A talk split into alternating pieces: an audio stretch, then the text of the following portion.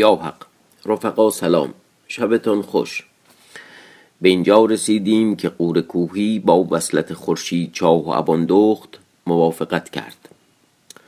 دبور دیوگیر و پسرش به اسارت لشکر چین در آمدند نیال سنجانی بر سر حرفی یاوه کینه سمک به دل گرفت با خود گفت باشد که او را هلاک کنم. سمک و روزافزون به خواهش ماهانه به شهر رفتند و سه صندوق از اموال ماهانه را برای او آوردند. چون وقت صبح بود آواز کوس حربی از پس پشت ایشان برآمد. از پس پشت سمک و روزافزون که داشتن وارد لشکرگاه می شدن روزافزون گفت که باشند که آمده اند سمک گفت دانم که لشکری باشد که به یاری ارمنشاه آمده باشند. این بگفتند به لشکرگاه خود در آمدند پیش ماهانه برسیدند. آن صندوق بنهادند. ماهانه بر ایشان آفرین خواند. گفت من پنداشتم که شما هرگز این کار نتوانید کردن. سمک با روزافزون پیش شاه آمدند. خورشید چا پرسید کجا بودید؟ ایشان احوال بگفتند. به شراب خوردن مشغول شدند. گفتند خورشید چا امشب داماد می شود از این جانب ماهانه سر صندوق بگشاد. دو دست جامه ملوکانه بیرون آورد. تاجی گوهرنگار و عیاره جفتی. همون علنگو و پاره ای زهر که او را مقصود بود برآورد در موم پنهان کرد. در پس گوش بنهاد گفت امشب شب اول است. اباندخت را هلاک کنم که شاه مرا نیازارد و از این درد دل باز رهم حسد و رشک چنان او را از راه به در برده بود که برخاست آن جامه ها بر دست کنیزک نهاد. خود تاج و عیاره برگرفت پیش اباندخت آمد خدمت کرد بنهاد گفت ای ملکه اگرچه در خورد تو نیست اما در اینجا ماحضر این بود هیچ ممکن باشد که مرا دستوری دهی تا حاجبه تو باشم دانم که شاه مرا بزنی نکند. اباندخت او را در کنار گرفت گفت زنهار تو پادشاه زاده و من کوهی بچه؟ تو را چون من ده هزار کنیزک باشد من خود این کار نکنم تا تو اول زن شاه باشی و من خدمتگار تو باشم. ماهانه گفته اباندخت چنین می باید که من می گویم اباندخت گفت سمک را بخوانید. لالا بیامد و سمک را بخواند. سمک بیامد و خدمت کرد. آن احوال با وی باز گفت. سمک گفت من بروم و با شاه بازگویم و این کار تمام کنم که ماهانه را بزنی کند. پیش شاه آمد و احوال ماهانه بگفت و احوال اباندخت. خورشید چا گفته برادر عزیز دل من ماهانه نمی‌خواهد. سمک گفته ای شاه زنهار تا این سخن نگویی که دختر با ما بسیار نیکی کرده و همه سبب تو بوده است. او را رها نشاید کردن نیز پادشاهان چند زن دارند؟ یکی پدر توست که از تو شنیدم که او را چهارده زن است و چهل کنیزک. با آنکه خواهد مباشرت می کند. مقصود که نام تو بر وی باشد. تو او را بزنی کن در هفته یک شب او را باش. خورشید گفت تو دانی. سمک دست خورشید چا گرفت پیش ماهانه و اباندخت آورد. گفته ای دختران داماد آوردم. پس دست شاه گرفت به دست ماهانه نهاد و ایشان را به یکدیگر داد. شاه قبول کرد. گفته شاه امشب نوبت کرا باشد؟ ماهانه گفت اباندخت را اباندخت گفت ماهانه را. و اگر نه من خود را هلاک کنم پس مشاتگان به آراستن ماهانه مشغول شدند. خورشید چا و سمک و پهلوانان به شراب خوردن مشغول شدند گفته آید که احوال ایشان به چه رسید. باز آمدیم به حدیث ایلاق و نامه ارمنشا پیش قفاف. قفاف زرین کلا قفاف برادر دبور بود اگه یادتون باشه. به بیشه نیشان. یا نیشان. که چون ایلاق از پیش ارمنشا نامه ببرد تا به بیشه نیشان پیش قفاف زرین کلاه بیشه ای دید فراوان و آب روان و در میان آن بیشه قلعه ای بود عظیم استوار. مرغزاری بود خوش و خرم. صد هزاران سوار با قفاف برنشسته بود. چون با چون باز لشکرگاه آمدن نگاه کردند قومی سواران بیگانه دیدند. قفاف گفت بنگرید تا کیستند. بپرسیدند. ایلا گفت پهلوان را می‌خواهم که ما رسولانیم. بیامدند. با قفاف باز گفتند. گفتند که رسولانند. قفاف گفت ایشان را درآورید. ایلاق را بیاوردند و در میان آن مرغزار کوهی دید. خوش و خرم قفاف آنجا مقام کرده بود. ایلاق در آمد و خدمت کرد. چنان که عادت بود بنشاندند. در حال بفرمود تا جلاب در آوردند بخوردند خان بیاوردند و نان بخوردند. چون از نان خوردن فارغ شدند دست ها بشستند مجلس بزم بیاراستند مطربان آواز به سماع برآوردند. ایلاق نامه بیرون آورد و به قفاف داد.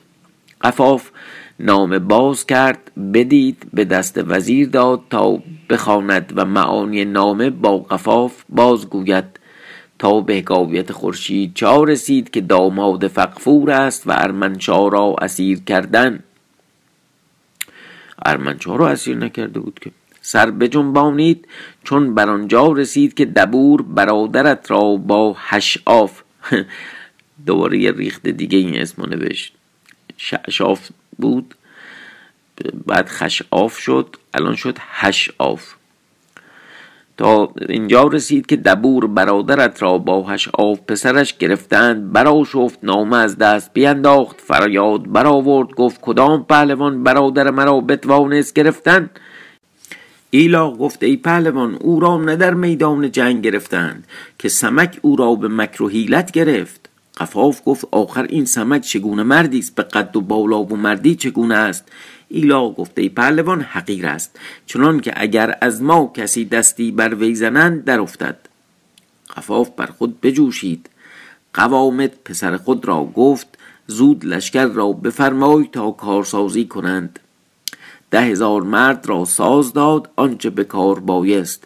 روی برا نهاد که آن ساعت که سمک با روز افسون آن هر سه صندوق می آوردند آواز کوس به گوش ایشان رسید.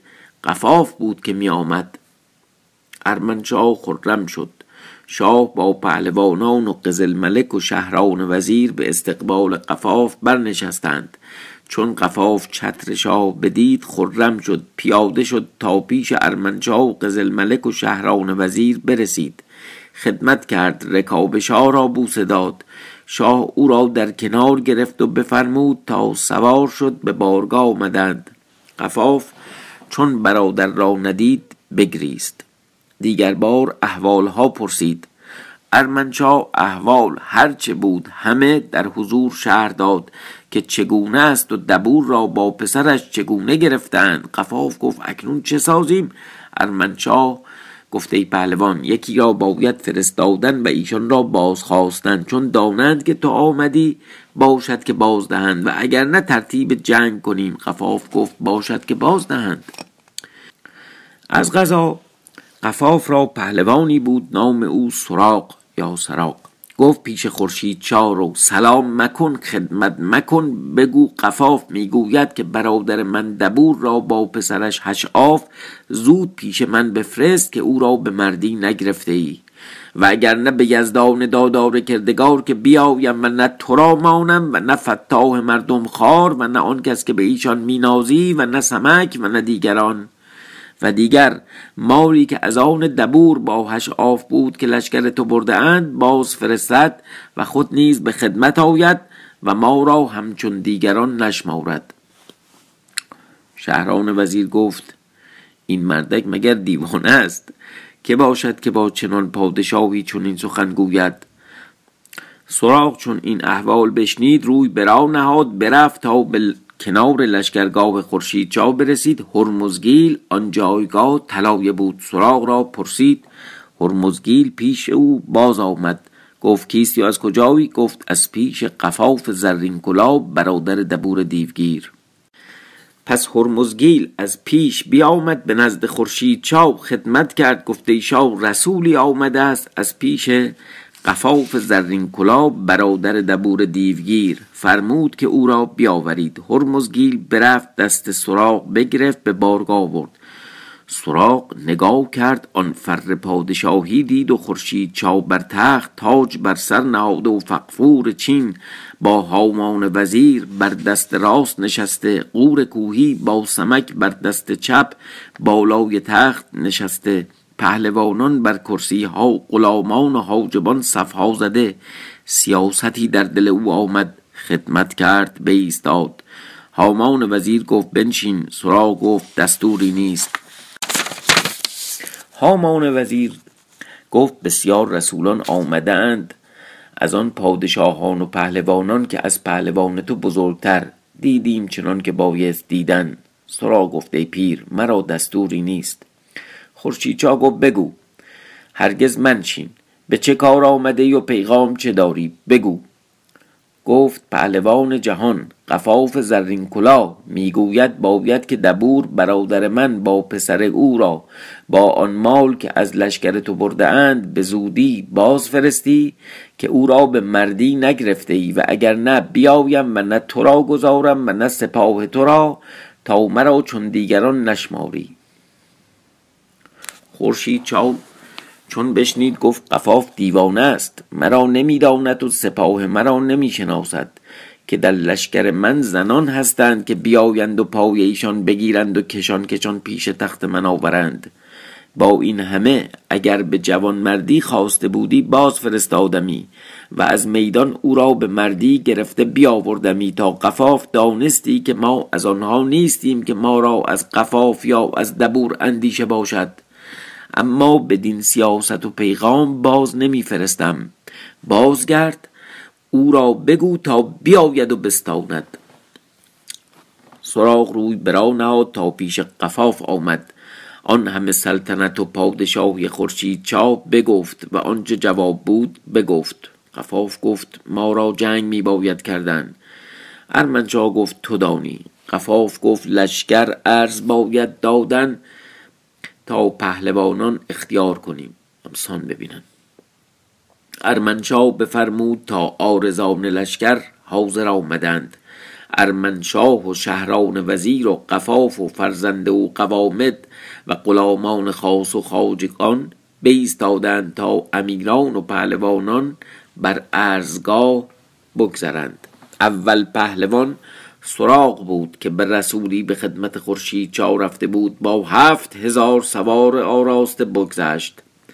بعد از آن بقران پهلوان با چهار هزار سوار بگذشت. دیگر پهلوانان دوا دیگر پهلوانان دوازده دره چون قوش و نیوش و کامروح و خوزچاهی و ایلاق و امیرک و سنگان و هولان و خورنگ و اورنگ و شیرو با سی هزار سوار بر ارمنشاه و قفاف و دیگران بگذشتند. ما اسمای اینا مثلا کامروح کامروح من که یادم نمیاد کنام اینا داشتیم. یا یه چیزای دیگه ای. خوز چاهی من یادم نمیاد. یه دونه قور چاهی بود فکر کنم. حالا یه بار دیگه بگم که اینا پهلوانان چون ممکنه یادمون بره دیگر پهلوانان دوازده دره چون قوش و نیوش و کامروح و خوزچاهی و ایلاق و امیرک و سنگان و هولان و خورنگ و اورنگ و شیرو با سی هزار سوار بر ارمنشاه و غفاف و دیگران بگذشتند. چنان که پهلوانان بیابان خورجان اگرچه پیش رو ایشان کسی نبود اما از میانه لشکر کسی پیش رو کرده بودند تا هیچ غریب حکم بر ایشان نکند و از همه پهلوانتر بود نام او سلمون. خب من این سلمونم یادم نمیاد. برگذشت و از دیگران از دنباله وی الیان با سیهسار و کویان و ماردم و رهان و سقان یا سقان و قیتان غلام سیاه ابر. او سیاه ابر اصلا یادمون رفته بود. این چون این پهلوانان با ده هزار سوار بگذشتند. یعنی اگر همچین صحنه ای رو یه فیلم سازی می‌خواست بسازه پیرش در میومد این همه لشکر ساندیده. اینا در عالم رویا و در عالم خیال چقدر راحته. بگو ده هزار تا بگو بیس هزار تا بگو سی هزار تا همینجوری عدد بده. تجهیزات برای اینا فکر کن هر چی دلت می‌خواد. ولی وقتی اینا حالت اجرایی پیدا می‌کنه یه چیز سختی میشه. یعنی قدر خیال و قدر رویا رو باید دونست و یکی از مزیت های قصه گوهای قدیم این بود که در خیال واقعا از هفت دولت آزاد بودن و آنچه دلشون می‌خواست در خیال بهش می‌رسیدن بین چین و ماچین جنگ برقرار می‌کردند. حلب رو زیر مجموعه ایران می آوردند پادشاه حلب رو با مثلا پادشاه کل ایران یکی می گرفتن اصلا ایران رو می گفتن نصف جهان. بلکه بیشتر اصفهان نصف جهانه. حالا منظور این که در عالم خیال دست و بال خیال پرداز و راوی بازه برای هر جور لشکری که می‌خواد تدارک ببینه. خب پس از همه برادر دبور قفاف با گریه بزاری بگذشت. لشکر قفاف بیست هزار سوار بودند و به سه روز این عرض بدادند. سه روز طول کشید تا جلوی اون سال گذشتند و هشتاد هزار سوار از این همه لشکر اختیار کردند. پهلوانان جنگ دیده چنان که قفاف را پسند آمد. این قصه یه چیزی داره. من جلو جلو دارم میگم. همیشه وقتی یکی خیلی تعریف می‌کنه خیلی بالا می‌بره یه دفعه یارو زرتش قمصور میشه. مثلا توضیح می‌داد که این یارو اومد تو, تو جنگ لباسش اینجوری زرهش اینجوری اسبش اونجوری همتا نداشت خود عادیش نظیر نداشت نمی‌دونم نیگزش اونجوری بود اونجوری. منتها یه رو توضیح می‌داد اما همین که میومد تو مساف طرف مقابل یک تیر می‌زد از اون طرفش در می‌رفت یا این خیال تر بدونیم می‌شد. در واقع این من دارم فکر می‌کنم که این مقدمات یه بار دیگه ما داشتیم وقتی که قاتوش پهلوان در واقع می‌خواست جنگ بکنه همین دوازده در یا همینجوری سان دیدن ولی اونا خیلی زود در واقع متلاشی شدن. حالا از آن جانب ارمنشاه به عرض لشکر مشغول از این جانب خورشید چا با بزرگان و پهلوانان به شراب خوردن. گفت توتیان در شکرستان کامرانی می کنند و از تحصر خاک بر سر می کند مسکین مگس تا شب در آمد روی به خیمه زنان کرد. سمک با وی اباندخت را دید نشسته. خود را به زر و زیور آراسته پنداشتی که هور است که از بهشت آمده است تا جمال جهان آرای خود بر وی عرضه کند و به وسال جمال زیبا دل و جان خورشید چا در بند کند. الحق جمال جهان بود فتنه زمان بود آرایش جهان بود با صد هزار ناز و کشی چون سروی برخاست پیش شاه باز آمد خدمت کرد. خورشید چا در وی باز مانده بود. اگر در بالای وی نگاه کردی شیفته شدی. اگر در روی و موی وی نگاه کردی حالی فریفته شدی. اگر در سخن گفتن وی می نگرید گرفته شدی. ندانست که او را چه خواند و چه داند و با وی چگونه آرامد. مدهوش و بیهوش بود و شراب نوش کرده بود. در آمد و اباندخت را در آغوش گرفت. اباندخت گفته بزرگوار شاه امشب نوبت عروسی از آن ماهانه است که پادشاه زاده است من ریتم. شاه در ماهانه نگاه کرد. اگرچه با جمال بود بی بهر وسال بود اگرچه شاه ترابت بود و ملاحت آن نداشت چنان که اباندخت را بود. گفت بنده طلعت آن باش که آنی دارد. که اباندخت شیرین تر از او بود و به چشم خوب او را می‌دید و سبب ازلی بود که ماهانه را از خورشید چا بهره وسال نبود تقدیرش نبود قسمتش نبود. از آن سبب بر چشم خورشید چا زیبا ننمود تفلی آهسته گفته برادر سمک من اباندخت می‌خواهم. سمک گفته شاه زنهار امشب ماهانه را عیش خوشدار که ابان دخت خود از آن توست. خورشید. جا گفته ای برادر سمک اگر امشب نوبت ماهانه خواهد بود بیا تا شراب خوریم. بفرمود تا شراب بیاوردند سمک با شاب شراب خوردن بنشست. سمک گفت تعام آورید تا ما تعام خوریم که شاه شراب می‌خورد. پس اباندخت و ماهانه و لالا سلات در اندرون خیمه شدند تعام آوردند و ایشان نان میخوردند تا یک نوبت اباندخت نواله در دهان ماهانه نهاد. ماهانه وقت فرصت دریافت. از خادم قافل بود که بالای سرشان ایستاده بود و در قوام کار بود. ماهانه دست در پس گوش کرد و آن زرد در لغمه نهاد. خواست که بر دهان اباندخت نهد. اباندخت خدمت کرد. لالا صلاح می‌دید. درجست و آن لغمه از دست اباندخت بستد. چنان کرد و از جای درجستند ماهانه گفت چه بوده است؟ لالا گفت شاد باشه دختر شاه کسی چنین کند؟ دوستی می‌کنی و قصد خون اباندخت چرا؟ آخر نگویی که نیک باشد. مان بانگ بر وی زد و گفته ای حرامزاده چه کردم این سخن چیست که تو می‌گویی؟